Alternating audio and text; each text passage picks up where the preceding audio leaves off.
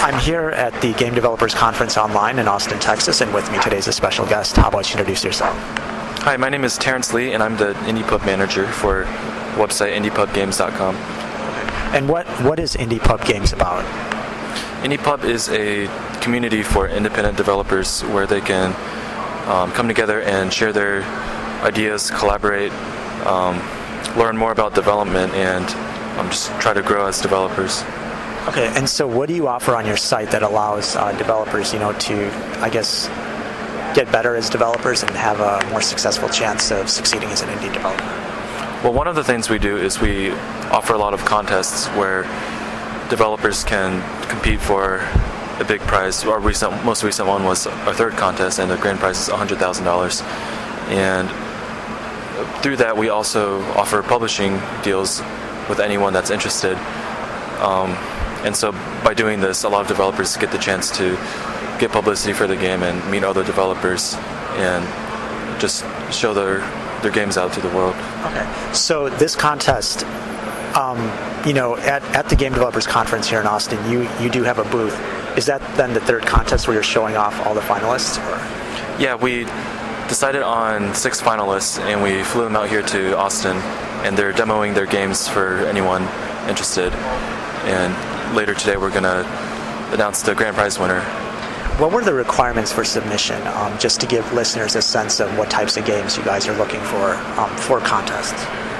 Um, the requirements are pretty loose. We we allow any type of platform. It could be a browser-based game or a PC or downloadable game, and um, there really weren't any restrictions on content or or style of game. Um, so you had this contest, you had some finalists. Uh, what are what are other other things that you offer on your site that could be relevant or interesting to indie game developers? Well, one thing we want to do is be a resource for developers, a place where they can learn. So we have daily articles about indie news and development tutorials and game reviews, and so we want to provide a lot of ways for developers to learn about development. We part of our audience is beginning developers, a lot of students, and also more experienced developers. So we want them to all interact and teach each other. Okay. And so, do you guys have forums too, where um, developers can talk to each other? Or? Yeah, um, our message boards are pretty active, and a lot of developers um, get a lot of good feedback on their games, and that's been a big tool for them to use. And you know, so you guys talk, or you mentioned publishing. Um, you know, what kind of publishing services do you offer for indie game developers?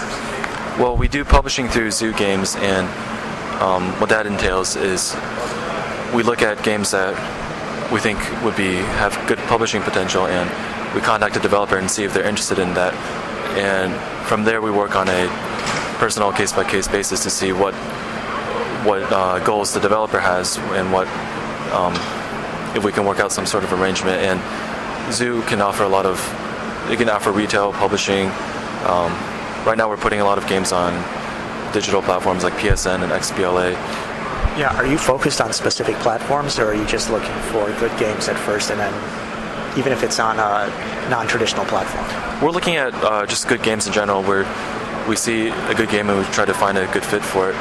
For example, we're thinking about we saw this cool game on our website and we thought maybe the Kindle would be a cool platform for that. So now, now we're looking into that to see if that's viable. So any platform would be viable, I think.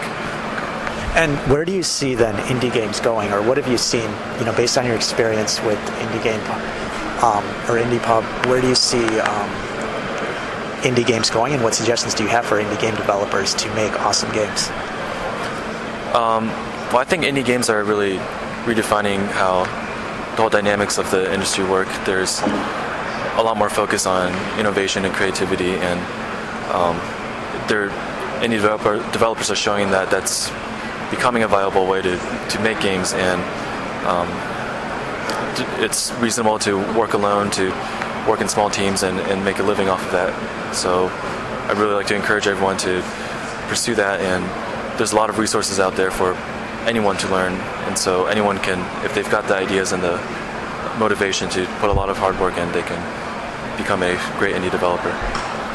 And you know, in this contest and other contests, what I've seen is that a lot of the games that are selected are usually single player.